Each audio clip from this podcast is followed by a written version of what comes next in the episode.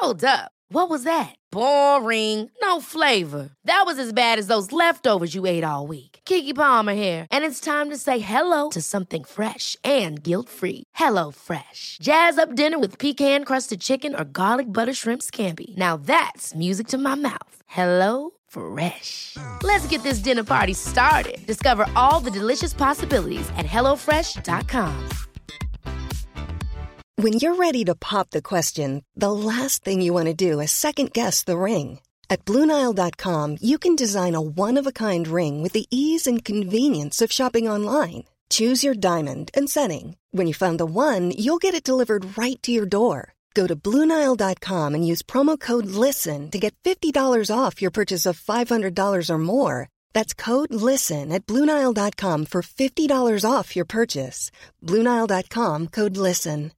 This is Paige, the co-host of Giggly Squad, and I want to tell you about a company that I've been loving, Olive and June. Olive and June gives you everything that you need for a salon quality manicure in one box. And if you break it down, it really comes out to $2 a manicure, which is absolutely insane. It's also so easy to get salon worthy nails at home with Olive and June. The difference between how your nails used to look when you did them yourself and now with the Mani system is a complete game changer. The best thing about Olive and June too is it's a quick dry. Dries in about one minute, lasts for five days, and full coverage in up to one to two coats. Visit oliveandjune.com slash perfectmani20 for 20% off your first system. That's oliveandjune.com slash perfectmani20 for 20% off your first system.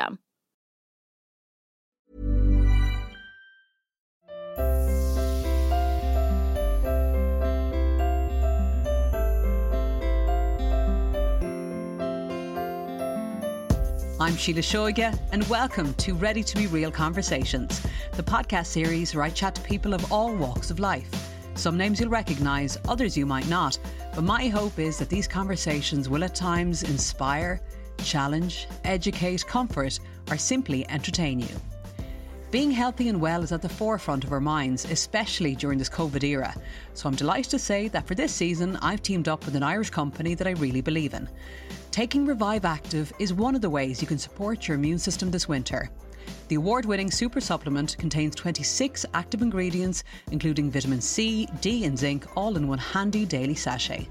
And to celebrate our partnership, they're offering a 10% discount on all Revive Active products. Simply go to their website, you'll find the link in the show notes, and use the code Sheila10. This week, I have a chat with a friend of mine, Irish designer and proud Kerry man, Don O'Neill. As I look back on it, things that you think in your life that are random um, weren't so random. And when you think your life sort of meandered from left to right and right to left and all over the place, for some reason, when you look back, it becomes a straight line. It's like you pull a string and it just, all the dots are connected in a straight line, even though at the time you thought they were all curveballs. So I, I guess in my own, I should know from my own experience that with the with the curveballs, everything does pull straight into a, a definite line, and and I have to pray and hope and just be confident that this curveball, which seems to be the biggest curveball I've ever been thrown, will, in hindsight, line right up with all of those other dots down through the past 54 years that have formed the life that I've had, and that they will just continue to, the dots will continue to line up and we'll continue to be blessed. Don and his husband Pascal have been living in New York for 26 years, and they're two of the most thoughtful and kind people I know. As a designer, Don has dressed some of the most powerful women in the world Oprah Winfrey, Khloe Kardashian, and Meghan Markle, to name but a few, with many Irish women also falling in love with his designs. My sister and I have been lucky enough to wear many of his goonas down through the years, with Don also designing her wedding dress last year. When we spoke earlier this week, I really wanted to talk to him about the mood in America, especially after the recent events in the US election. We also speak about the pandemic, his glittering fashion career, dressing Oprah, his relationship with Pascal, and how life has radically changed for them both in 2020. Don is a deeply spiritual man, this conversation proves that while life is full of ups and downs, the impact you have on others is more important than anything else. Don, thanks a million for agreeing to have a chat on the podcast. I want to start by talking to you about the past few days. What is the atmosphere like in New York? Um, there's a sense of euphoria and a sense of relief that has sort of swept through Well, in, in our neighborhood, uh, we actually we were in, on, on Coney Island on the beach on, on Saturday when all of this happened. Um, we needed we needed to de-stress, and we thought going for a swim in the brisk, cold ocean would be the way to sort of just put some adrenaline back in our bodies. Mm. And literally, we weren't on the beach half an hour when my phone started going crazy um, with everybody with congratulations pouring it from everywhere. It was like literally half past eleven in the morning. Um, and already people were live feeding the euphoria in the streets of New York and their neighborhoods. Friends of ours in Tompkins Square Park and on the Upper West Side up on 208th Street, there was a unanimous outpouring of ce- celebrations everywhere that obviously you would have seen at home that lasted the day long. Yeah. And then when we got home here, um, we live where we live in Brooklyn. It's a mix between a conservative and a sort of a more liberal area. So we were wondering what the feelings would be. Mm. And literally, we came home and someone had that parody of New York, New York playing, where the one where they're wishing for Trump to get out of yeah, town. Yeah. And it was playing out someone's window at, at top volume, which was we're like, wait, yay! The whole the whole. I mean, it was just.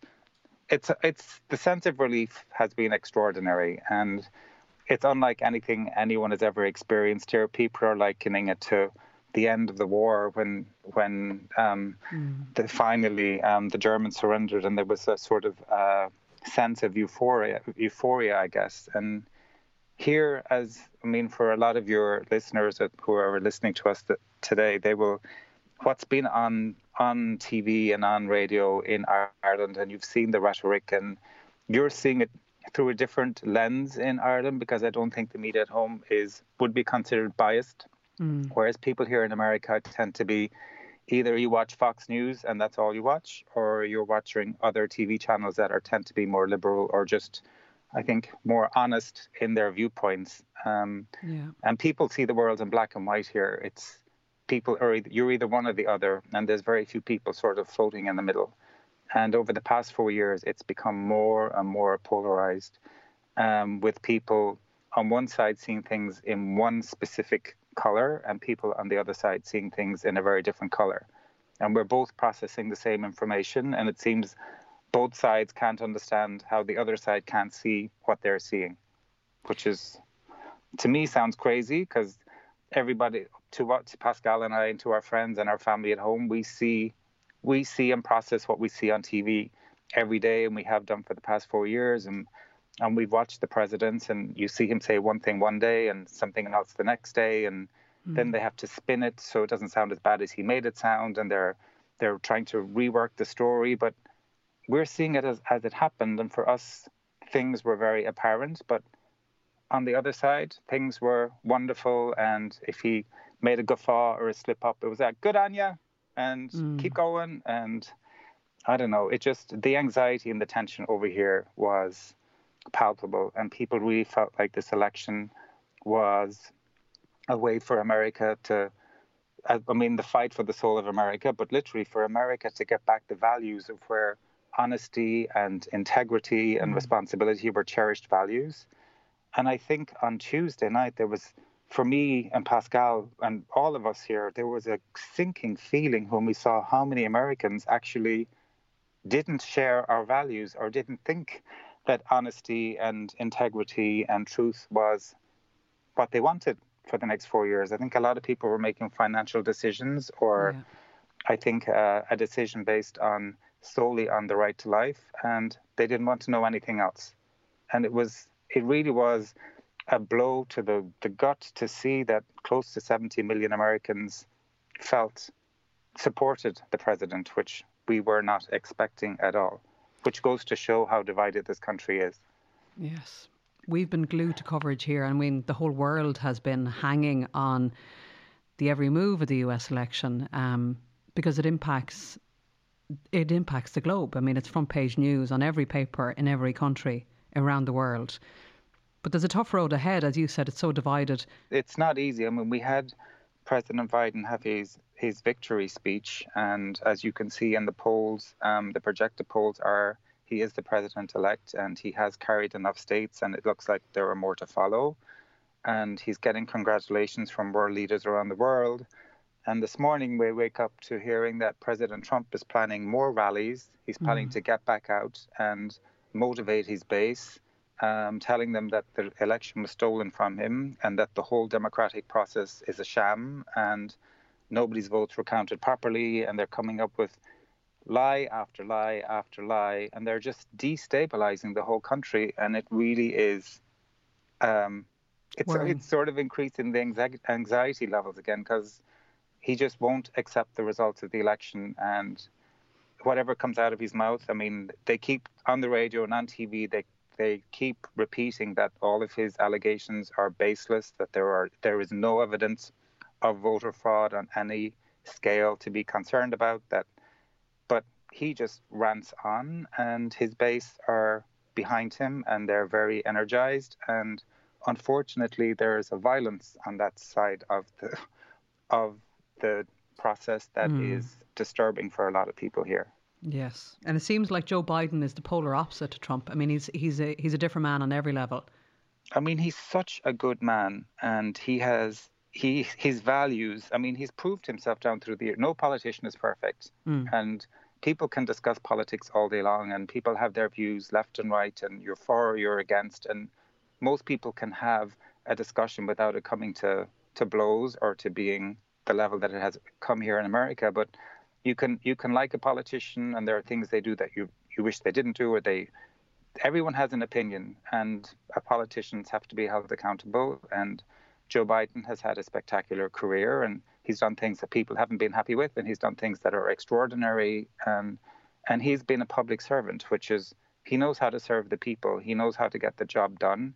And people who understand politics know that when you have a um, an administration in power, just because someone's in the White House doesn't mean that the Senate is supporting them or the House is supporting them, and there are obstacles. It's it's always a to and fro, and there's a balance that needs to be struck. And I think, not that I think, I know that Joe Biden will do his best for the American people. And I know that when Joe Biden says that whether it's a red state or a blue state, he wants all Americans to be lifted up. Yeah. He's not he's not vindictive. And the president the pres, the current president has made it blatantly clear demonizing democratic states and mm-hmm. jeering and having his supporters at rallies jeering the New Yorkers or jeering the Californians or jeering whichever states that he deems um, aren't approving of him in significant numbers, therefore he doesn't like them anymore. It's it's extraordinary to see this kind of leadership, and yet that's what it is. And Joe Biden is just the polar opposite to all of that. Yes, he speaks of unity and healing and moving forward and together. But and he's and mm. he's been so he's been through so much personally. personally he knows what loss time. feels like. Um, he's had so many personal tragedies that he's overcome with grace. Um, he keeps referring to his faith, which is extraordinary because he's a Catholic. And you would think that so many people in this country that tend to be more religious in their leanings and that think that they're being driven by their faith, you would think a man of faith would be somebody that they would support. And yet the current president just tells them what they want to hear, and yep, they're all for him. Mm. Meanwhile, Joe Biden yesterday was seen coming out of church after his after mass on Sunday, which he's attended every single day for his entire life, mm. and the Catholic community have turned their back on him, which just blows my mind. It's incredible. For those listening but, who may not be aware of his his personal situation, I mean, he's he's a man who's had to bury two of his children. He's buried his wife. He's been through so much pain, um, unimaginable pain that most people can't relate to. But that gives him a level of, of empathy and deeper than that, compassion that seems to be completely devoid in, in, Trump, as you said, so, so different. What have the past, past four years been like? I mean, was it a very noticeable change when Trump took over from Obama? I feel there was um, there was an empowerment of the bully. There were people that I think I had. It's interesting. I had a conversation with a friend of mine um, uh, only recently last week, and she said, for human beings to be good, we have to really work at it. That inherently our nature tends to be our our our bad angels somehow have a better job or an easier job of guiding us. And for us to do good, we really have to work at it. And you have to make conscious, conscious decisions, for the most part, to be kind, to do the right thing. Um, she was explaining but as children, um, your parents are tell, teaching you to, to share, to be kind, um, to stop pulling your sister's hair, to that hurts, that's not right, you can't do this. There's sort of a, a moral code that's um, that we are taught, that mm. we learn, and then that we choose to follow. And um, I feel when Trump, first of all, when he came on the scene, and for me, one of the one of the things that just remains in my my head, that visual scene of him making fun of the dis- disabled journalist, where he waved his arms in the air and made faces mocking the disabled.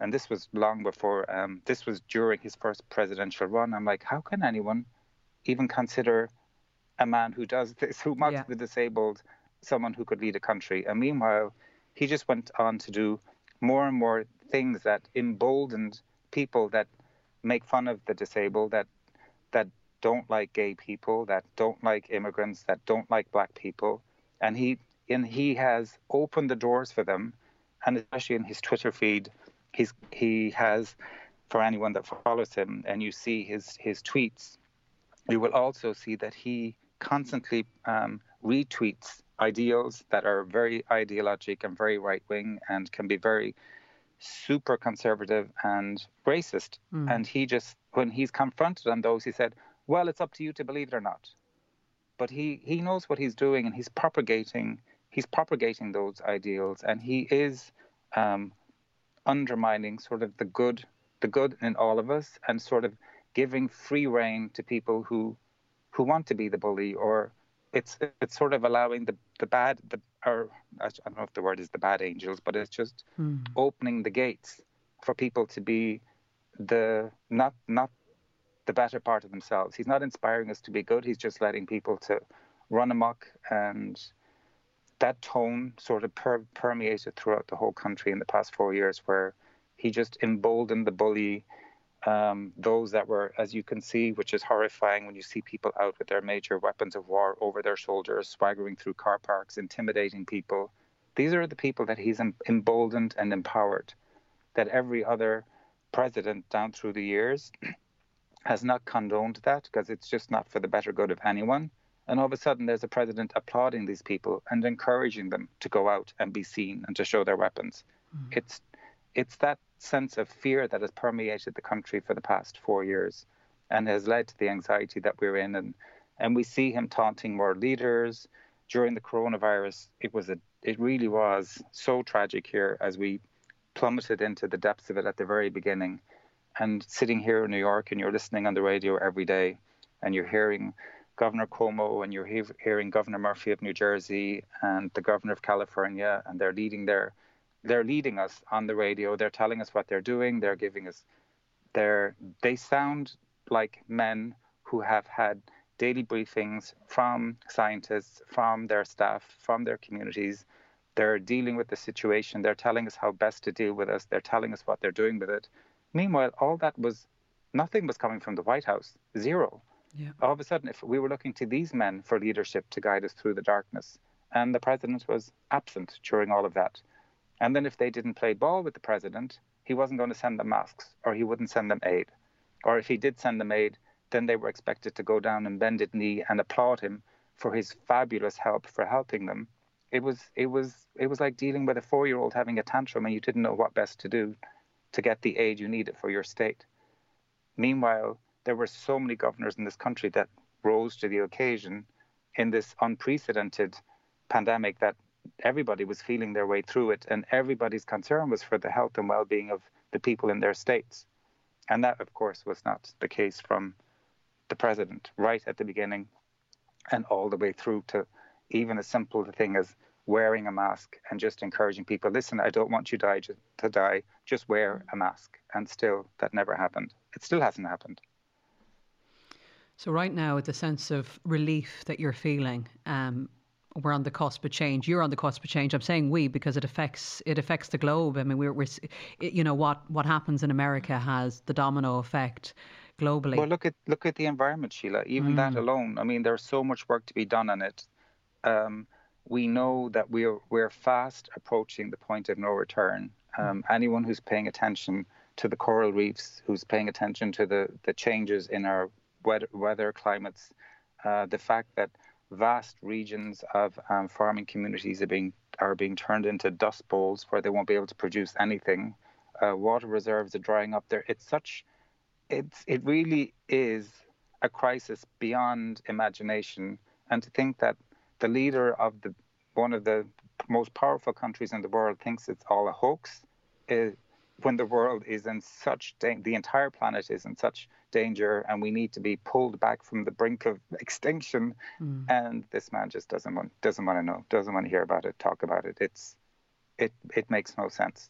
And it makes no sense that 70 million Americans don't think it's an issue either which is that was heart wrenching obviously people for a good reason a lot of people don't trust governments a lot of people don't trust politicians they tell you whatever you want to hear to get elected and then they get elected and and the sayonara they don't want to have anything more to do with you um, but I, I don't think Trump fulfilled the promises he was going to bring either.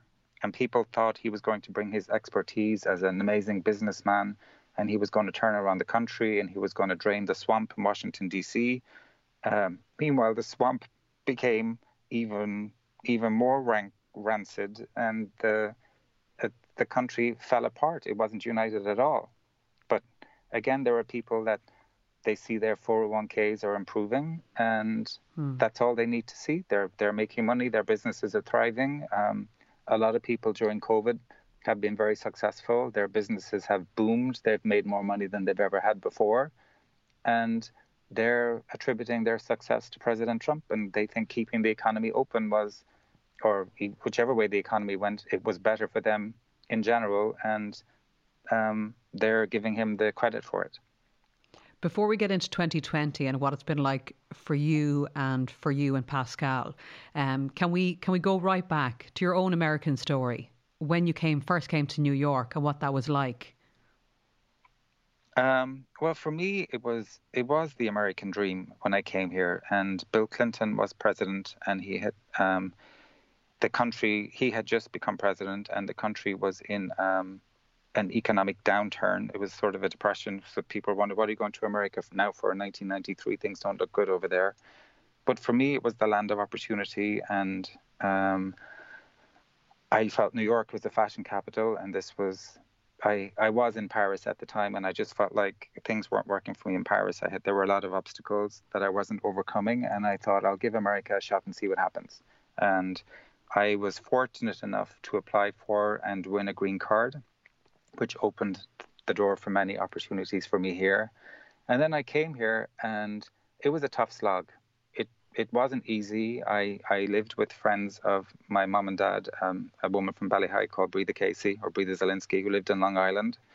And I lived with them for the first seven or eight months when I first came to America. And they had a monogramming business, um, which I helped out with part time, um, just to contribute to, towards my uh, room and board at their house. Um, as I trudged the streets of Manhattan and the fashion district with my portfolio, trying to find a job in fashion, and it literally took me, it took me nine months before I found a job. Mm. But I was determined, and I just kept, I kept knocking on doors and kept sending out letters and resumes, and eventually um, one stuck, and I got my foot in the door. But it was, it was, it was hard. It was hard work um, it wasn't easy. Um, uh, my first job, when I did get it, I was um, basically a design assistant for Carmen Marc Valvo, who was a well-known evening wear designer at the time.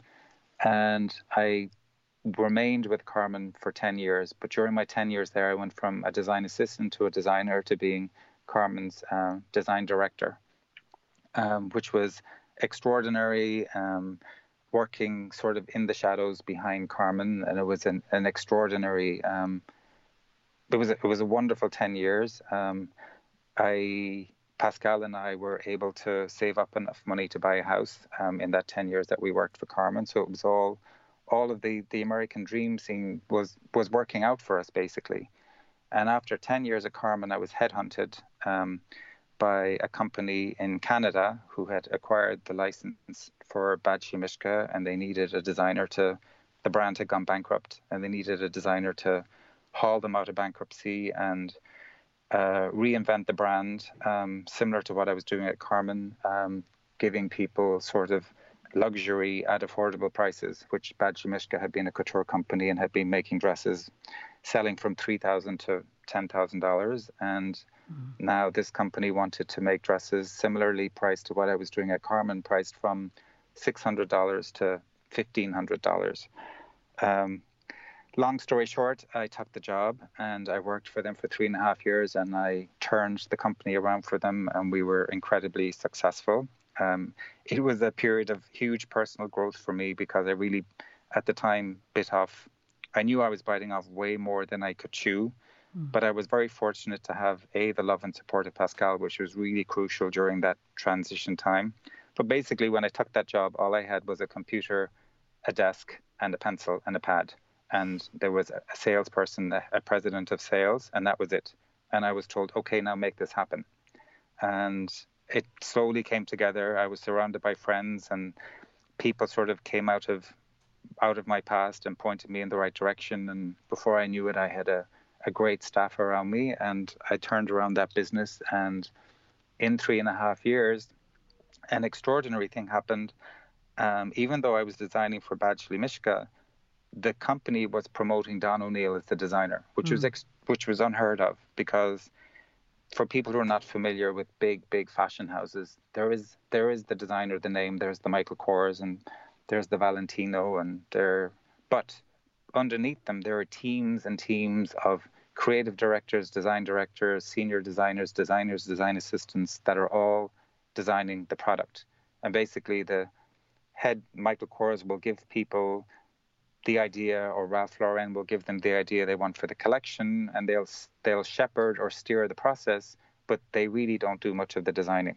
Mm. And at Badgley Mischka, same case. There was a designer who did couture. There was me doing the platinum label, um, but the company that I was working for, the licensor, were promoting Don O'Neill as the designer. So all of the buyers from all the major department stores and stores around the world knew that Don was designing it. And then I was being sent around the country promoting the collection. I would go to Neiman Marcus and Saks Fifth Avenue stores around the United States, and there'd be a big, a big sign when I would arrive. Welcome, Don O'Neill, creative director of Badgley Mischka. Come meet him today. Yada yada, and try on his dresses. Um, hmm. So there was a there was already um, a foundation being laid um, for me as a as a as a design as a designer with my name being recognized. So three and a half years in, the label came up for um, the license was to be renewed, and the company I worked for decided that they were paying a huge amount of money in royalties, and we Don was already known to be the designer, and we were successful with Don. Therefore, we would create our own label and sever ties with the Badgley Mischka entity. So at that stage, um, I was given the opportunity to create something new um, something in my head told me I was given the opportunity to put my name on the label, but I decided not to because I wouldn't have owned my name. And at that point, um, I had been working on a gown, a beautiful white, all white strapless chiffon gown with a ruched bodice and a giant circle skirt, and it had a really elaborate beaded, jeweled waistband, and it was very goddess-like. So the goddess was circling on my head, and when I was trying to find the name for the new brand, I went through all sorts of goddess names, and obviously my, my first love would be the Celtic and the Irish goddesses, but a lot of the names proved a little bit hard to pronounce, or they wouldn't, they didn't translate. Mm. And I happened upon Theia, and Theia in the Greek language is the word for goddess. And then Theia was the titan of the goddesses. She was the sort of the, the supreme head goddess. And it just made sense to me that um, the collection was about goddesses. So we did we we decided to call the collection Theia. And within a week of calling it Theia, when we were working on the brand or the branding and the, the logo, we discovered that she was the goddess of light and that she had brought light into the world. That was sort of the genesis for the collection about illuminating women's inner light and making them feel like a goddess. And that became the whole brand, the whole meaning behind the brand and what pushed pushed us forward at the time. And that was 12 years ago. And then that sort of set the stage for me to have complete, I already had complete creative control at Badgley Mischka. They really didn't oversee what I did. But once Theia was formed, again, I was able to steer the brand and create as I saw fit. Let's talk about Theia Couture and the many very powerful, very influential women that you have have dressed for major events like the Oscars, you know, uh, on the covers of magazines, people like Oprah Winfrey, Khloe Kardashian, Taylor Swift, Carrie Underwood, Meghan Markle. I mean, there have been so, so many. You've had such an amazing career, Don. Um, I have been blessed and I am I am truly grateful and I sincerely I sincerely can say that every time somebody of note has worn one of my dresses, it has truly been a woohoo, pinch me, I can't believe they're wearing my dress moment. And it started right at the beginning with Theia. I had been I had been fortunate to dress Carrie, Carrie Underwood at Badgley Mischka. And then when we moved forward to Theia, we weren't we were there just a few months and I think it was the um, Country Music Awards were coming up and um, Carrie's stylist uh, reached out to me. Um, a lot of you may not know, but when when a stylist is dressing a celebrity, they pull from several designers, and there's mm. sort of an array of dresses that are laid out on racks in hotel bedrooms during a fitting for the celebrity to to then decide what they'll wear on the night on the red carpet. And she reached out to me at Theia and said, "Okay, Don, Carrie loves your work. What can you what can you give us for the um, the upcoming awards?" And basically, I had there were some beautiful gowns, and there was one one that I had made specifically with her in mind, and it was this extraordinary embroidery of um, silver uh, disc-shaped beads. They were like cut-out circles, um, and it was a very graphic embroidery. And I made it. I used it on a very simple slip dress, and of course, Carrie fell in love with the dress, and we had our first beautiful major celebrity moment with Carrie on the red carpet, right out right out of the bat at Theia, and the dress was everywhere, and all of the magazines and tabloids here, and of course the name Theia was with them. Mm. And then she followed that right up for the Grammys. She wore a short mini dress, um, a one-shouldered goddess-inspired mini dress in sort of a pale gold um, lame with a jeweled belt, and it had like a scarf hanging off the shoulder over her back. And at the same time, Carrie cut her hair. So there was a double whammy. Carrie was at the height of her career at the time. The dress was super short. It looked sensational on her. She had a new haircut and the images went everywhere. And that, that those pictures literally went on for a year from her being the best dressed at the Grammys to her best look ever to her best haircut ever to Carrie looking great. And it was all Theia, Theia, Theia, Theia, which was extraordinary for us and for the brand as we were sort of just getting out the door.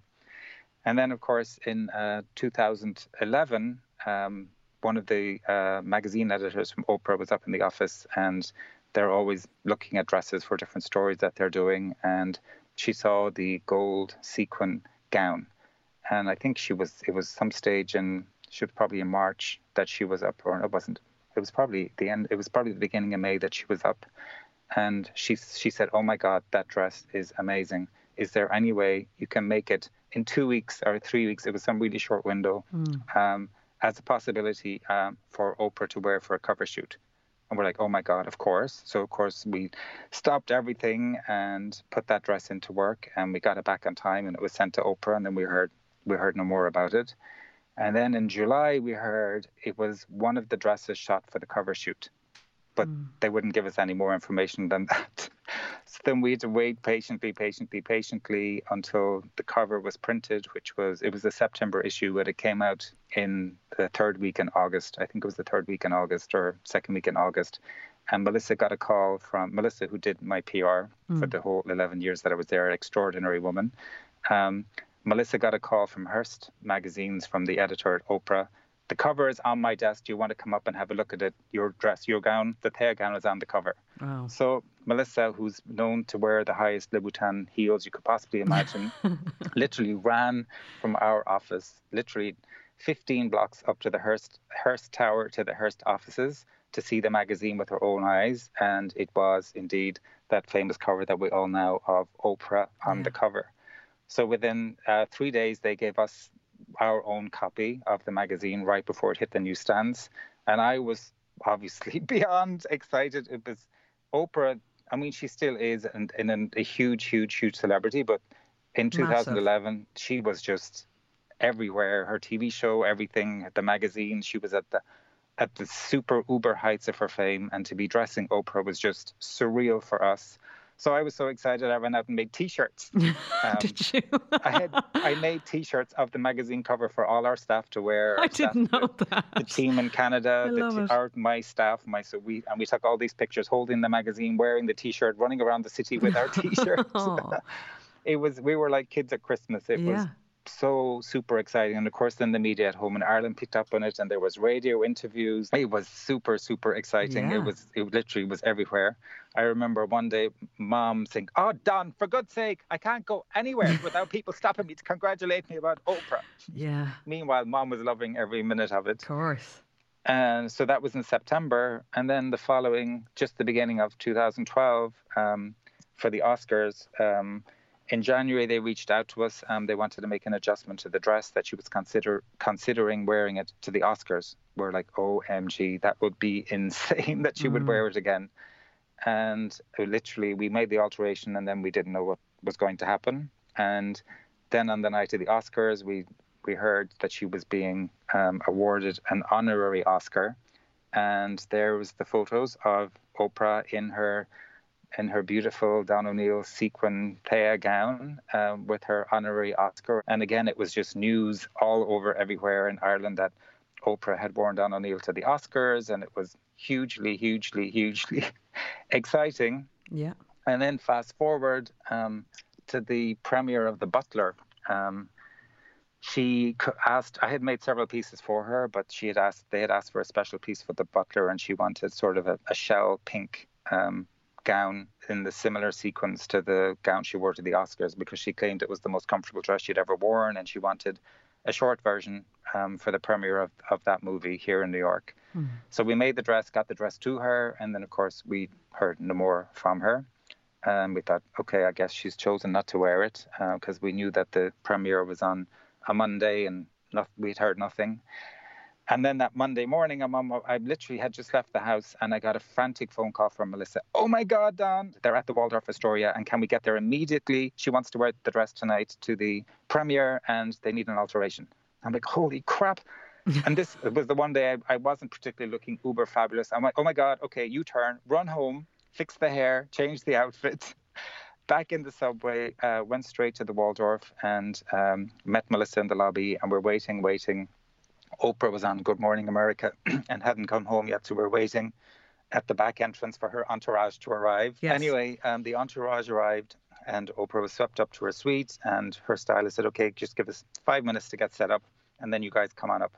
So we went up, rang the doorbell of the bedroom, and it was Oprah herself that opened the door. I couldn't believe it. I was expecting the stylist to open the door. And Oprah's like, "Oh my God, Don!" she knew our first names. Don, Melissa, thank you so much for coming. This is you. You guys are so good. I'm sorry to do this to you so early in the on Monday morning, and this is so last minute. She was all apologies. Meanwhile, we would have we would have jumped through fire hoops to, to be with her that morning. But anyway, she was so gracious that I'm really sorry. She said. I wasn't going to wear the dress because I didn't want to upstage my co-stars because the movie's not all about me. But then Gail was here last night, and Gail said, "Oprah, you need to wear the dress." So she said, "I'm sorry, but I just need I just need the hem to be sorted out." So anyway, um, she put on the dress, and we're literally um, she we were in the living room of this palatial suite at the Waldorf Astoria, and she came out um, barefoot um, in the dress, and I'm like, um, I can't really work on the dress without seeing you in a mirror. It's how I work. I need to I need to be facing a mirror. It just helps me to see proportions better. Hmm. And she said, Well, the only mirror is in my bedroom and it's like a bomb hit it so you can't go in there. I'm like, Well, I don't know how we're going to do this. She said, All right, she said, into the bedroom. so we followed her into the bedroom and there was like a dressing they had set up like a dressing room area that was just full of racks of dresses and shoes everywhere. It was like I guess she had a lot of events that week in New York and had brought everything with her.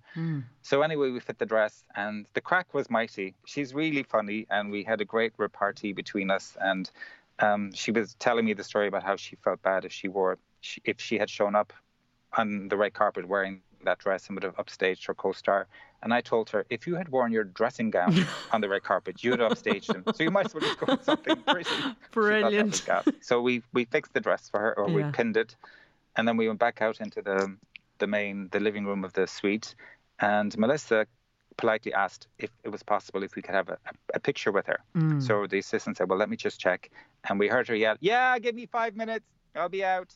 And meanwhile, her breakfast was sitting her breakfast had arrived and was sitting on a tray under a under a silver dome going cold mm. there was already a line of reporters lined up in the hall outside the suite because she was still doing the press junket for the movie and had still about i think 50 people to see before lunchtime so she had a a really busy day ahead of her anyway uh, we said it'll take two minutes um, literally two minutes later oprah came out um, she'd taken off my dress, the pink dress, but she had put on a black sequin skirt that I had made for her a few months before that. Hmm. And then she said, "Oh, I, I, Don, I found one of your skirts. I wanted to wear something you made in the picture." I'm like, "Oh, that's so yeah. sweet."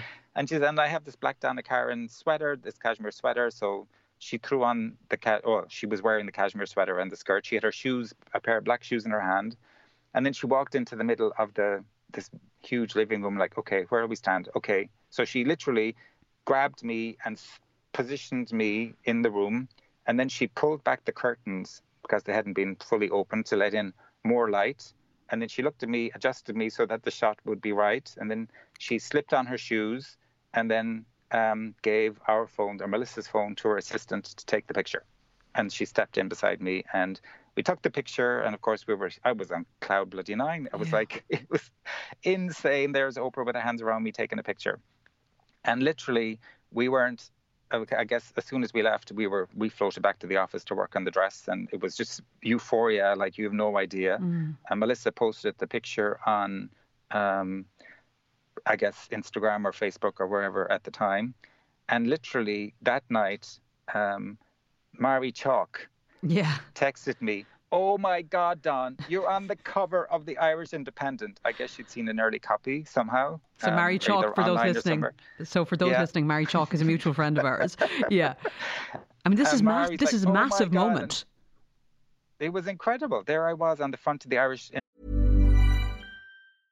This is Paige, the co-host of Giggly Squad, and I want to tell you about a company that I've been loving, Olive and June. Olive and June gives you everything that you need for a salon quality manicure in one box. And if you break it down, it really comes out to $2 a manicure, which is absolutely insane. It's also so easy to get salon worthy nails at home with Olive and June. The difference between how your nails used to look when you did them yourself and now with the Mani system is a complete game changer. The best thing about Olive and June too is it's a quick dry. Dries in about one minute, lasts for five days, and full coverage in up to one to two coats. Visit oliveandjune.com slash perfect Mani 20 for 20% off your first system. That's oliveandjune.com slash perfect Mani 20 for 20% off your first system system.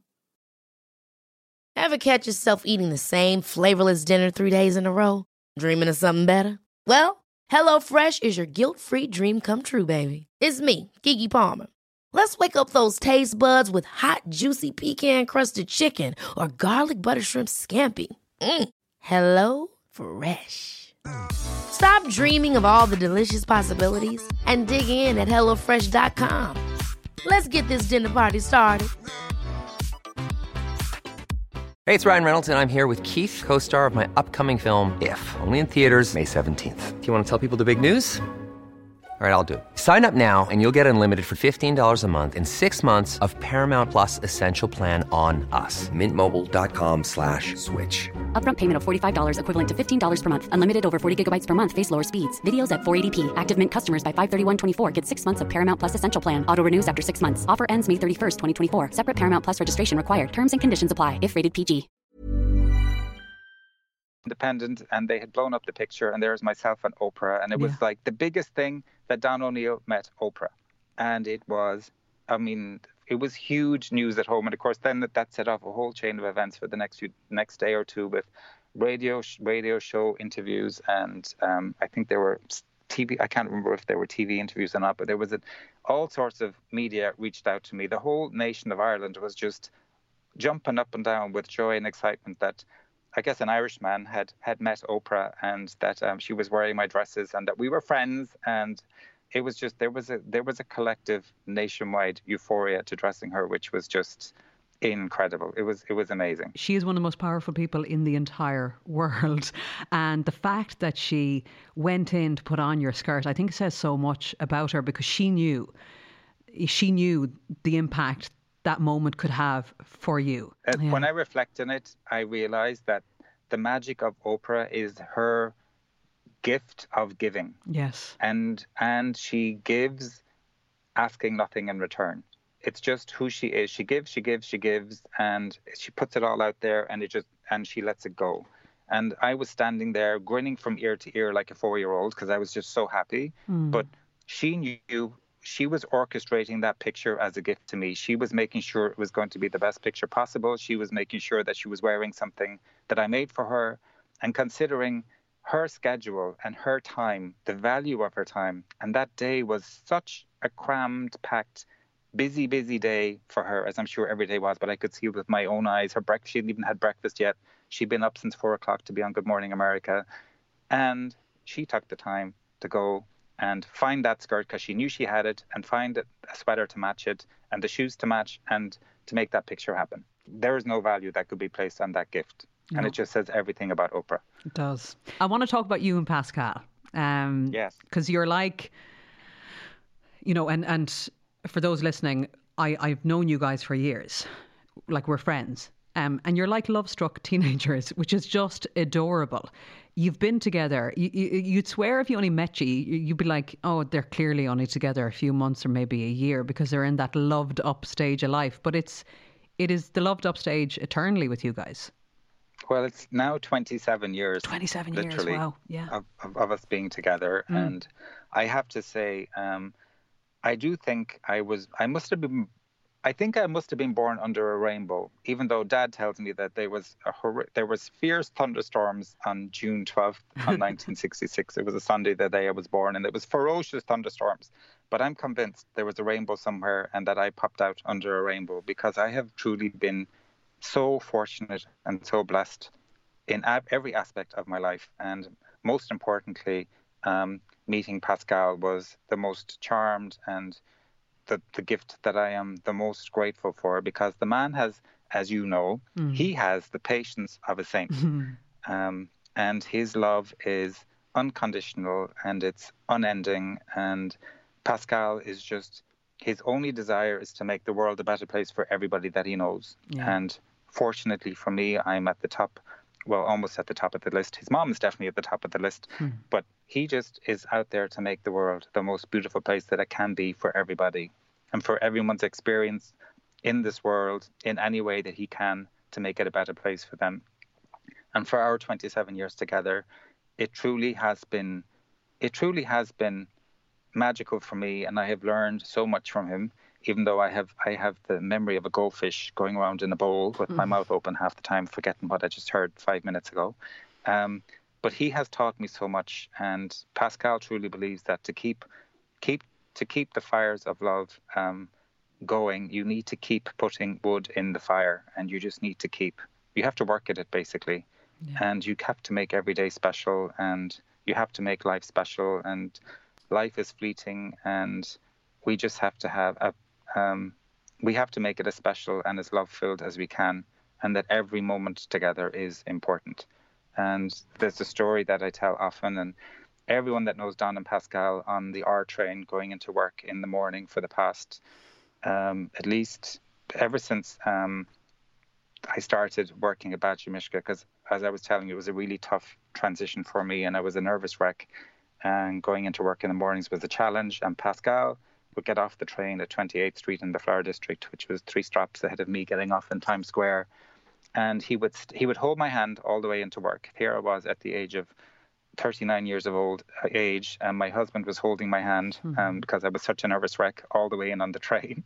And then he'd get off this train and he'd stand on the platform at the door of the subway, waiting for the door to close, and then he'd wave until he couldn't see me anymore. Mm. And we started doing that 12, almost 12 years ago, and we we did it right up until um, the pandemic in March. But literally, Pascal would stand at the doorway, and over the years, we've gotten to know people on the train, and they'd always comment, "Oh, th- those two, nice to see you this morning. How are you?" But it was a it was a schedule that we just did, and but that's very much indicative of who Pascal is and and who you are as a couple.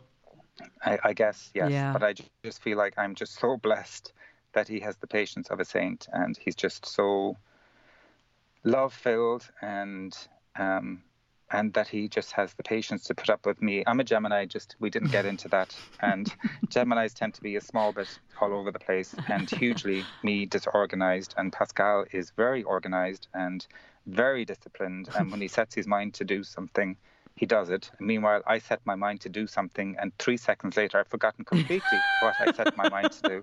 Oh and I've started something else. And then Pascal's like, What? Where's the thing that you. I'm like, Oh, yeah, it's underneath that over somewhere. I forgot about that. And weren't you supposed. Oh, yeah, I forgot about that too. I swear the poor man, he's just a saint, basically, that he puts up with me and has put up with me for so long. But that's why you work so well because it's the yin and the yang, isn't it? You oh know? God, it's, we're more yin and yang than you could possibly imagine. So I, I, I'm I'm thinking back on your wedding day, which was the most glorious wedding, um, and it was at home, hometown, home village in Ballyheigue, and I mean it was the most beautiful day on every level, and crack and laughter and tears and and all the rest. It was it was pure magic, um, and that was only four years ago. So you took your time, Don. Uh, well, there was many reasons why we took our time, Yeah. but basically for the longest time we couldn't because know, yeah, gay marriages were not um, gay marriages weren't recognised in neither here nor at home. And we had spoken about for many years we'd spoken about doing a, a ceremony just just for us and for our families, just to celebrate our union and bring our families together and just celebrate our love and share it with everybody. So that that's something we had always wanted to do.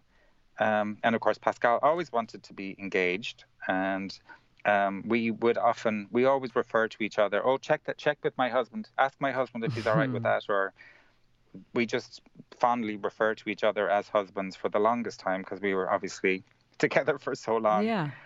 And then when people, when Pascal would say, "Oh, my husband," people say, "Oh, I didn't know you were married." And Pascal would prop up his hand, his left hand, and or his right hand, and go, "Do you see a rock on this finger?" And I'm like, "No." And he would say, "Well, he hasn't proposed to me yet, so I'm technically not his husband." And then, of course, he'd tell me afterwards, "Don't you go buying me a bloody diamond ring? I'm only joking." And of course, that joke went on for years and years. And then finally, uh, we were celebrating our 20th anniversary, and we went to Miami for the weekend. Um, and I decided I would propose to Pascal that weekend. Um, and for me to organize anything for anyone that knows us, uh, but most surprisingly for Pascal, that I could pull that off. But literally, um, I had always thought that if ever I proposed to Pascal, I'd fly an airplane over the beach. We'd be on a beach, and I'd fly an airplane over the beach with a proposal on a banner. So anyway, I got to work on that and called several companies in the Miami area and found someone that could do it. Um, they were a bit, the woman was a bit scatterbrained, but anyway, um, I got her to do what I wanted her to do, and um, my my design assistant at the time had gotten engaged six months earlier, and her fiance had surprised her um, by having a candid photographer hidden in the background that captured the whole thing on camera. And she was like, Don, you need to capture it on camera because, or pictures, because it'll be so fleeting that you won't remember it. So started myself out with a photographer, decided we do it on the beach on Sunday morning, um, on, South Beach. Um, and I thought Sunday morning it'll be nice and quiet, and it's the day of our anniversary, and there'll be nobody there, and we'll have the beach all to ourselves at 10 o'clock, and the airplane will fly over, and I'll I'll give him the ring and his card and the whole shebang. Anyway, um, of course, several things didn't sort of go according to plan or to schedule, so it was a little bit nerve wracking in the morning. Um, Sonia, the photographer, showed up a little bit late, and then she was wearing head to toe black on the beach at that hour of the morning. and We were all swimming togs and with a big camera around her neck. I'm like, oh my God, she's so bloody obvious.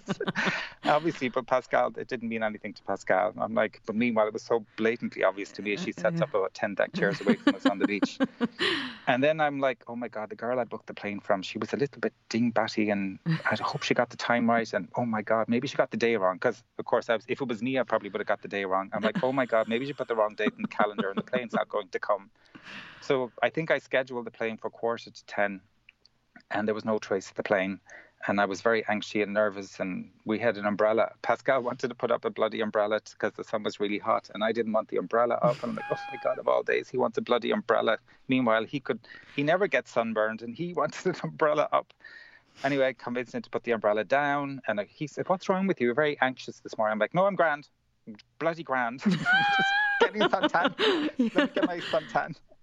Um, anyway, literally, um, I he decided at about quarter to ten that he was baking hot. He was going to go for a swim. I'm like, oh, for feck's sake, you can't go for a swim now. And he said, no, I'm boiling hot. I'm like, uh, Dad's going to call us in like five minutes to wish us a happy anniversary. He's like, what? I said, yeah. He said he'd call us at quarter to ten. Hurry up, go for a quick swim. So anyway, Pascal heads off for the swim at, at this stage. I'm just going to go over to Sonia and tell her, Sonia, if the plane doesn't come, just give me five minutes after he comes out of the water, and you'll see me going down on one knee and just do whatever you whatever you're planning to do. And as I'm saying this to her, I could see all the way down to South Beach, and in the distance, I could see a teeny little plane. I could see a banner, and I had put two love hearts, one on either end of the banner, and I could see the red dots. I'm like, shit, the plane's coming! oh my god, he's in the water! so I go tearing back up to our deck chairs, and I'm yelling at Pascal like there's a bloody shark in the water. Just get out of the come out, get out of the water. And of course, your man thinks he's bloody James Bond, and he's walking out of the water, sauntering. sauntering up the boat. Jeez, sauntering up the beach. I'm like, would you hurry up?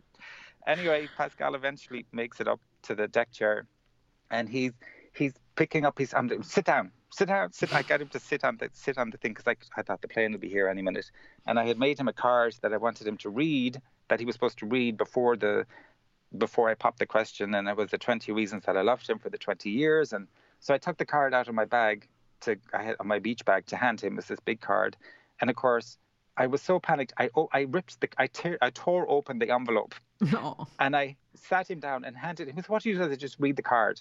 So he sat down, and of course there was a beautiful picture of us from from 20 years ago, 20 years earlier on the card. And he's admiring. I said, "Don't op- just open the bloody card and read it." And then he starts reading the card. I'm like, oh my God, I could hear the airplane. I'm like, oh shit, the plane's here. So literally, I, I started, the emotion had gotten the better of me at this stage. And I was, I, I started crying. And he's like, what's wrong with you?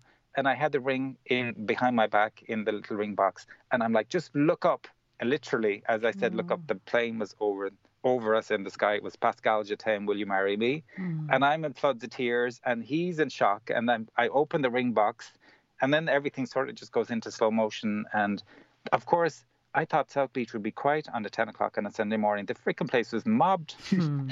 so meanwhile, all of the everyone's yelling on the beach because people saw the plane, so they knew there was a proposal somewhere, and then no one knew where it was until I was down on one knee. So everyone knew we were the couple. So everyone's yelling and cheering oh. and. Did he say yes? And then Sonia's around us with the camera, and he's crying, and I'm crying, and it was just, anyway, it was it was very, very magical. So I pulled off the engagement. And then Pascal, for the next several years, planned the wedding. And of course, he pulled off the most spectacular wedding yeah. we could ever have wished for, as as you witnessed oh, was amazing. in Ballyheigue, where mm. literally I didn't think it was possible to have a wedding in Ballyheigue because I'm like, there's no venue. And Pascal's like, no, there's nothing is impossible when Pascal sets his mind to it. But I, I really wanted to talk as well about about your lives in terms of your lives pre COVID and what it is now because it's obviously radically, radically different. I mean, the last time I saw you guys was at Grán Leon's wedding in December and you were there till all hours dancing the night of the way. And your schedule, even before you arrived, you know, at the venue was, you know, you were both flying in from different directions, which was the norm for you guys. And then you were flying, I think you were flying back home and off again. The next day. Yeah, life was busy life life had been busy and was busy, and um, work for me was it was insanely busy. And Pascal, as you all know, is a very talented florist and has his own business. And being self-employed, he was able to move his schedule around my schedule. And if I was traveling, he was able to travel and have other people help where needed here in New York when they needed to. Um, but I was work. I had the literally had the candle burning at both ends and in the middle for the past couple of years at Theia. Um, we had the evening wear collection. We had the bridal collection, both of which were very successful. Then management wanted to add in the bridesmaids, um, which was also very successful. Um, and I pretty much um, was a creative director in that sense, in that I had two very capable design assistants, two young girls, and I let them have at it with the bridesmaids because I just knew that they related totally to the girl that would want to wear those dresses. And then I sort of just made sure that it had the Theia feeling to the collection, and that was successful. Um, and then, sort of last year, at the beginning of 2019, management wanted um, a more affordably priced collection um, of less expensive evening dresses layered on top. And at the same time, Neiman Marcus approached us to add in a more expensive range uh, of just 10 to 12 dresses, um, retailing from 2,000 to $3,000. So that would have been the true Theia Couture label in the more expensive sense of the word. So all of a sudden, there were five collections going on, and my office just became like Grand Central Station with interns and staff and extra people and collection mood boards or this collection the bridesmaids collection the bridal collection it was just it, it became very very chaotic. And even though i'm a disorganized person the chaos for me was becoming overwhelming and it was kind of hard to manage. And at the same time i had my busy schedule where I'm, i was constantly traveling neiman marcus were asking for me to do more and more shows around the country. So evelyn the president of Theia and i were literally, I would have a, sh- a, bridal show a week away, but I still had to be at Neiman Marcus in Houston, Texas, or someplace the week before. There was a lot of a lot of traveling, and I adore, I really adore the traveling and meeting my customers and being on the floor and and selling my existing dresses to them, and then hearing what they loved about the collection or things they wished were on the collection that I could take back, sort of to my put in the, the back of my head and designing the next collection, I'd remember that lady who asked for that specific thing, thinking, yeah, that was a good idea. I should put that in the collection. Um, and then I would I had these big trunk shows in Calgary every year that I would fly to, um, and a lot of all of these trips were major trips, and we did them in the space of a day or 2 mm-hmm. Even when I would go home to Ireland to do an event, literally we'd arrive on the night the day of, and we would fly either the day or the day after. Everything was like a two day turnaround trip, and even um, going home for for Grania's wedding, um, I was home for Christmas, but Pascal had been in Guadeloupe, and literally he flew from Guadeloupe um, to Paris, and then from Paris to Dublin, and then we had Grania's event. Um, literally, he was in Ireland for less than 24 hours for the wedding. Yeah. But that's typically how we how we rolled and how we traveled, and it was very exciting. And it's also um, back to what you were saying earlier about living every day and living every moment, because you would think that because you had traveled so much and you were on the go so much that you would be in for the dinner and then you'd be gone. But you were so hands on. I mean, Grania in her speech spoke about the fact that she didn't have a bridesmaid, but she had two in yourself and Pas- Pascal because you were so hands on. It was incredible. And obviously, she looked so beautiful in, in your gown, which meant so much to her. And I remember Pascal literally out on that bridge in the morning yeah. where Grania and Leon took that first picture. And Pascal's like, they're not taking a picture there. I'm like, what do you mean? He said, the ground's filthy. and her dress is going to get ruined. He was like, no. And he got, he called the hotel. I said, Pascal, you can't. No, get the hotel. He got the hotel manager over there. Do you have any old sheets? And she said, For what? He said, We need to clean this. Yeah. And literally, he was down on his hands and knees scrubbing the concrete pathway that led to that little um, mini church thing that they had mm. to make sure that Grania's dress would not be soiled before her wedding to make sure that it was absolutely perfect. And that's just how he is. Every teeny tiny detail. I mean, right up until she walked up the aisle, we were the two, the last two out there with her. I know. To make sure that every detail was perfect before she walked into the room. Yeah. But that, again, just says everything about, I guess, who we are and who Pascal is when it comes down to every teeny tiny attention to detail being taken care of. And, and you again, were the we, you were the last ones on the dance floor as well. And we were the last ones on the dance floor because we do we love to dance and the crack sure was fantastic. That was a fantastic, mm, fantastic wedding. And again, talking about love filling a room and just being surrounded by all those people with all that love for Grania and Leon, and it was just it was utterly, utterly magical, and it was it was spectacular, mm. truly, truly magical. Yeah. And then we were back in Dublin again, um, literally five weeks later, or six weeks, or was it in the beginning of March, mm. um, for the um, St. Joseph's of Shankill uh, home had the fashion, the Irish Fashion Collective show at City Hall, and literally again we arrived literally the night the morning of the show, and we were in there as they're setting up City Hall, which is absolutely gorgeous with that huge big rotunda. And Catherine Condell is doing was producing the show, and there's Pascal out there organizing the chairs and helping. Literally, we were jet lagged, and I'm back there pinning girls into dresses, and Pascal's out front helping set up the chairs and where to put them, and getting the spacing right, and then rehearsing the girls how to walk. And some of my dresses were huge, big ball gowns that he wanted to make sure the girls knew exactly how to work them and walk them.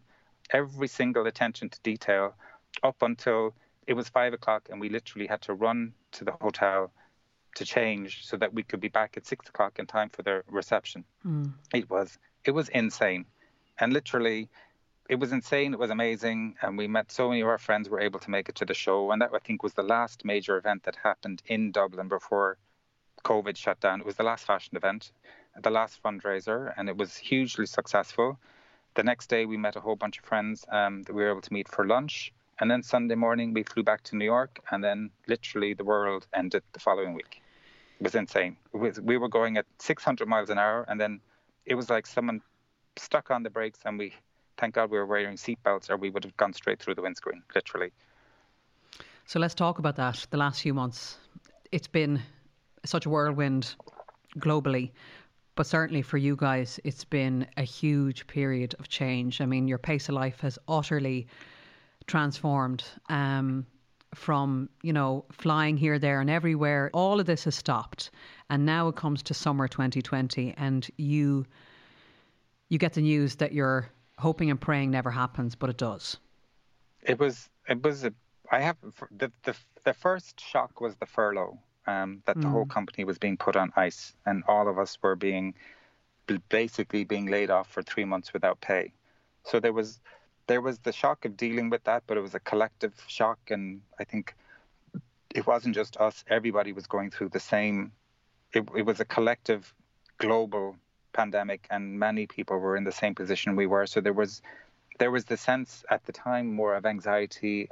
Um, and worry for our health and well-being, and especially that for Pascal's family in Guadeloupe and my family in Ireland and our friends everywhere, because we were reaching and going into this unknown void of this what seemed to be deadly virus that was snaking across the world, and we were holding ourselves up in our houses and making sure we had enough food to last us for 10 months and God knows what. And it was, it was just a very scary period. And again, as I refer back to listening to Governor Cuomo every day on the radio and updates, and the figures were going up and going higher. And literally, there was no traffic moving, there were no airplanes flying. The neighborhood just became this quiet, eerily quiet. It was just a totally bizarre time for everyone. But obviously, we were all experiencing that in our own corners of the globe and praying for the safety and the well being of our families. And at the time, at the, just right at the very beginning, we were vibering dad and vibering Pascal's mom.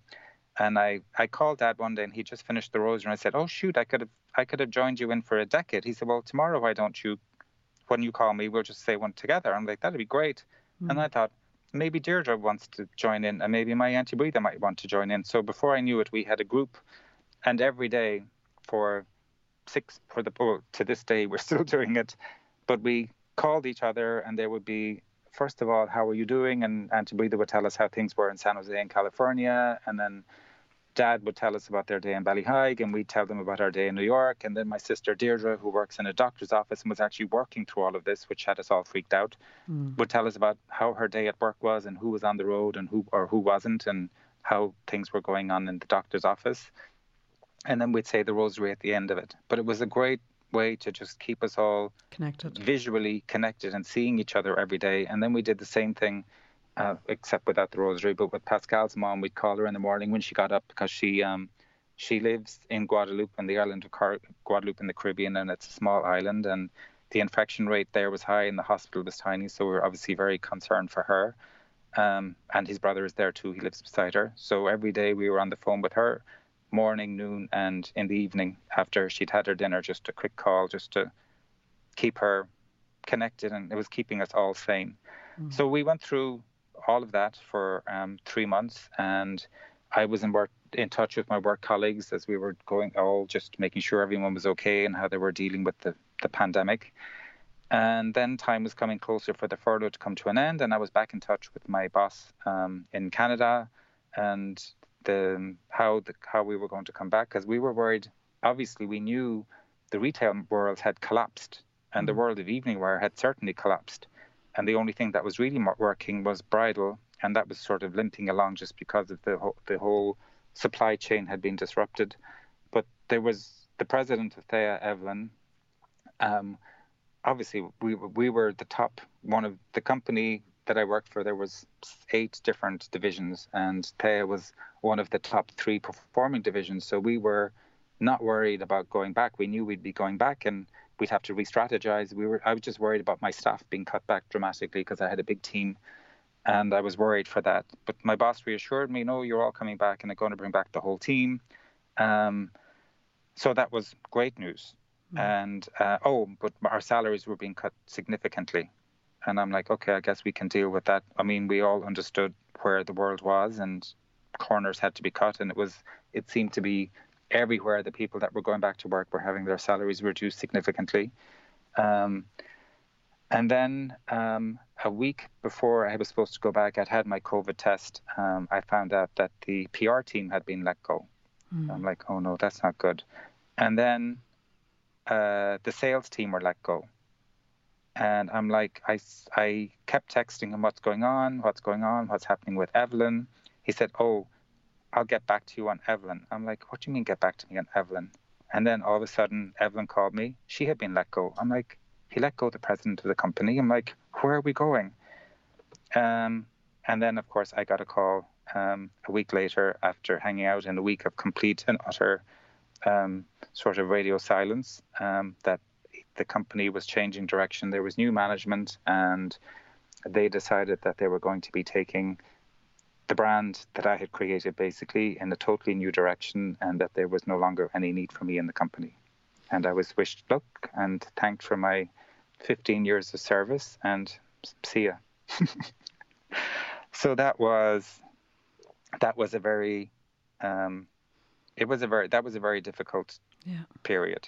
There was sort of, and I have to be honest, there was the relief, there was a, a bizarre relief that the the franticness of my life and the work life balance that was so out of whack um, had come to an end because it was I just couldn't manage it and I couldn't figure out how to manage it.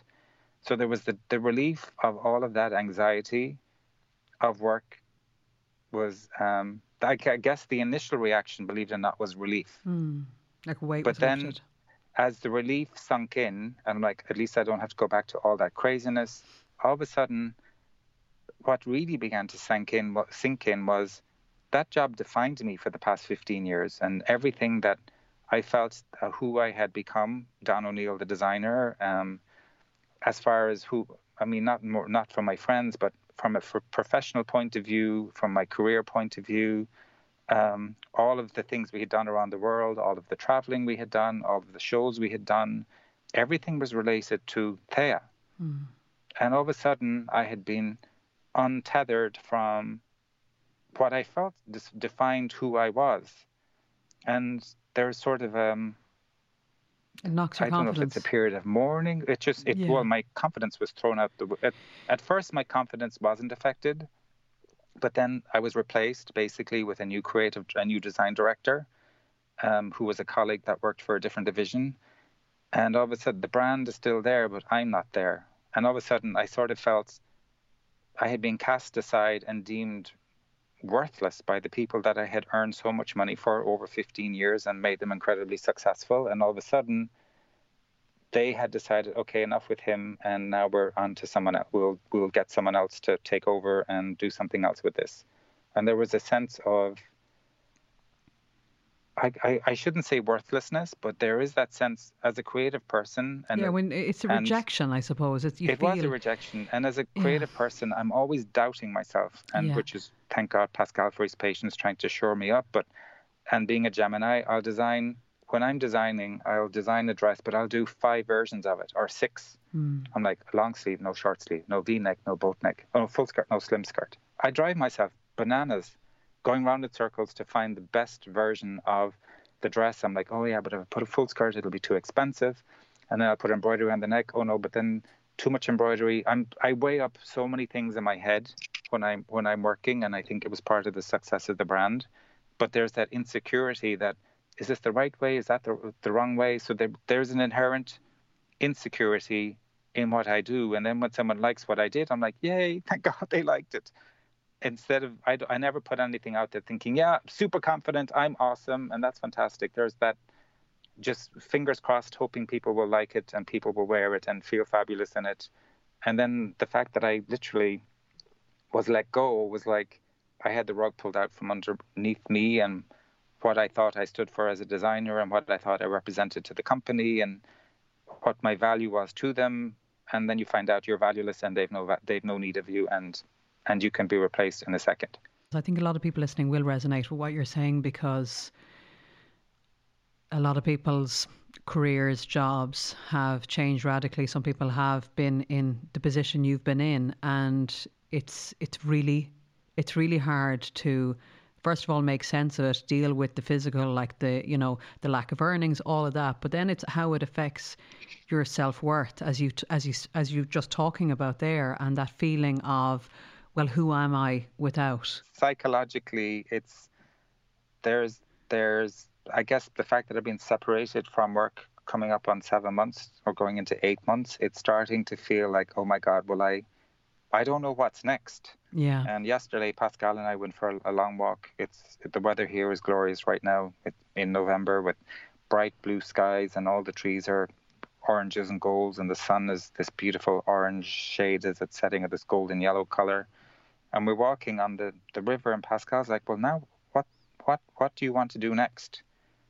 And I'm like, honestly, and I told him, I said, if a fairy godmother showed up right now with a magic wand, I don't even think I could ask her what it is I want to do next. And that scared me that the reality that I'm so frazzled by everything that's happened that I don't even know what to, I want to manifest next in my life, which is very crippling mm. and kind of scary. And the desire to just crawl under the bed and just pull the covers over you and just not get out of bed is kind of something I'm trying to shake off and I'm trying to work through, but it's not as easy as you would think. Mm. And I'm surrounded by loving people such as yourself and my family, and they're telling everyone's telling me, Don, this is for the better, and you look back in this years from now and you'll you'll be thankful that this happened and great things are in store for you. And I truly want to believe that with my whole heart, but I'm feeling a little bit um, lost. And I, I and I use the expression about the compass and having my true north removed from the compass, and that the needle is just spinning around in mad circles. And I'm looking down at my compass that normally guides me, and it's not working. It's just spinning around like crazy, and and I'm feeling the clock is ticking down, and oh my God, I don't know what direction to go in, which is a little bit anxiety inducing to say the least. yeah. Oh. Which is yeah. normal, which is which is real, which is normal, and I think anyone anyone can relate to that if they've been in a similar situation. But for someone like you, who has I, am as far as I'm aware, you've never been in this position before. This has never happened to you before. So you've never felt this type of of change, of rejection, whatever you want to call it. So this is a shock to the system on so many levels. And having worked so hard for so long, you're now going, and your life being the way it was pre-COVID, and now it. I mean, I completely appreciate that. There are some days when you feel like, well, what, what, what am I what am I doing today?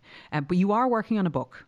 Am I right? I am. Yeah. Well, the good th- the good thing the good thing I do love to write, and I've always loved writing, and um, I'm one of these people, you know, those newsletters you get at Christmas time that you don't have time to read, and it's like two pages long, and you're like, oh, gee, here's another newsletter, and people don't have the time to read it.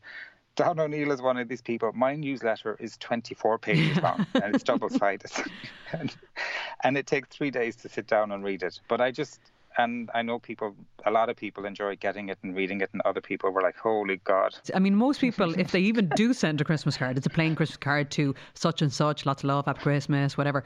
You know, it is a it is a package that we get it's every year from it's you and Pascal, and it's so personalised and so beautiful, and I love poring over it, and it means so much. So, I can't wait for your book. Well, the thing is, with I have had quite the story, and yeah. quite I've been blessed. And as I said, going back to feeling like I was born under a rainbow, my whole story from from Ballyheigue all the way through training to be a chef, and then switching and going back to college and training to be a designer, and moving to London, and then moving from London to Paris, and then from Paris to New York, and there are so many stories of crazy things that I did and fun things that I did and extraordinary people that I met um, that it it merited being a book. And I have a great friend in Ballyheigue. Um, her name is Mary Lochran, and she's been a huge believer of Don O'Neill for years and years and years, and always said, "Don O'Neill, there's a book in you, and you need to write a book. Promise me you'll write a book." And this has been going on for years. and finally, with everything that happened, I decided, okay, I have the time. I'll sit down and I'll start to write. And I'm now 130 pages in, and I'm I'm 130 pages in, and I'm 26. So mm. I hmm. still have another. I, I still have a ways to go. I'm still in Europe. I haven't even gotten to Paris yet. Yeah. But it's I'm I've been in. That has been rewarding, um, and I guess keeping me sane a little bit to see the journey that I've had, and to begin to see a pattern of of how my life has been shaped, and the people that came into it that guided me along the way. And as I look back on it, things that you think in your life that are random. Um, weren't so random. And when you think your life sort of meandered from left to right and right to left and all over the place, for some reason, when you look back, it becomes a straight line. It's like you pull a string and it just, all the dots are connected in a straight line, even though at the time you thought they were all curveballs. So I, I guess in my own, I should know from my own experience that with the with the curveballs, everything does pull straight into a, a definite line. And and I have to pray and hope and just be confident that this curveball, which seems to be the biggest curveball I've ever been thrown, will, in hindsight, line right up with all of those other dots down through the past 54 years that have formed the life that I've had, and that they will just continue to, the dots will continue to line up, and we'll continue to be blessed and be surrounded by wonderful people and meet more wonderful people and just our uh, the goal for Pascal and I is to make the world a better place mm. for people that we, we love and care for and anyone that comes into our orbit. And, and I think that's sort of the over the overarching story of our lives and I mm. hope that's something that we will continue to do and I think that's part of the fear I fear now that our possibility to exert change or influence or good into the world has sort of been diminished by the fact that I've been sort of taken off my public platform, and I don't know how I'll ever reach that again. So it's so I don't know. I just I'm just hoping that all of this is happening for a good reason, and that good will come from it. Well, I, for one, I'm really looking forward to reading the book when it's completed. And another person that you're going to have to get the book to straight away for her book club is your pal Oprah. Oh, gosh. And yeah. that could open up something else new.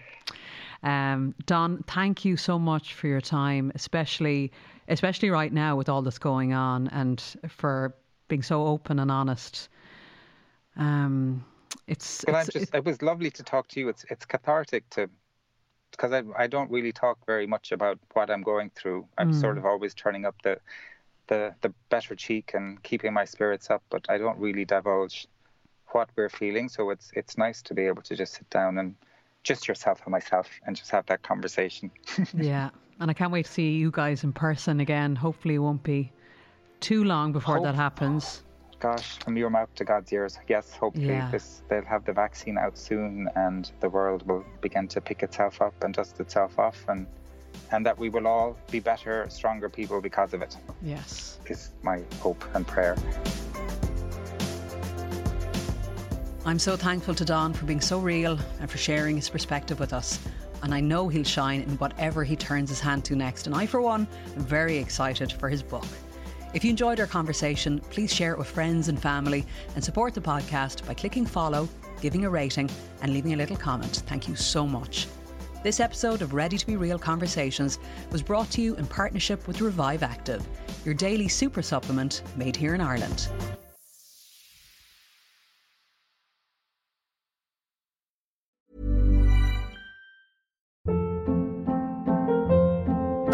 Hold up. What was that? Boring. No flavor. That was as bad as those leftovers you ate all week. Keke Palmer here, and it's time to say hello to something fresh and guilt-free. Hello Fresh. Jazz up dinner with pecan-crusted chicken or garlic butter shrimp scampi. Now that's music to my mouth. Hello Fresh. Let's get this dinner party started. Discover all the delicious possibilities at hellofresh.com. Even when we're on a budget, we still deserve nice things. Quince is a place to scoop up stunning high-end goods for 50 to 80% less than similar brands. They have buttery soft cashmere sweaters starting at $50, luxurious Italian leather bags, and so much more. Plus, Quince only works with factories that use safe, ethical, and responsible manufacturing. Get the high-end goods you'll love without the high price tag with Quince. Go to quince.com slash style for free shipping and 365-day returns. Imagine the softest sheets you've ever felt. Now imagine them getting even softer over time. That's what you'll feel with Boll and Branch's organic cotton sheets. In a recent customer survey, 96% replied that Boll and Branch sheets get softer with every wash. Start getting your best night's sleep in these sheets that get softer and softer for years to come. Try their sheets with a 30-night guarantee. Plus, get 15% off your first order at bollandbranch.com. Code BUTTERY. Exclusions apply. See site for details.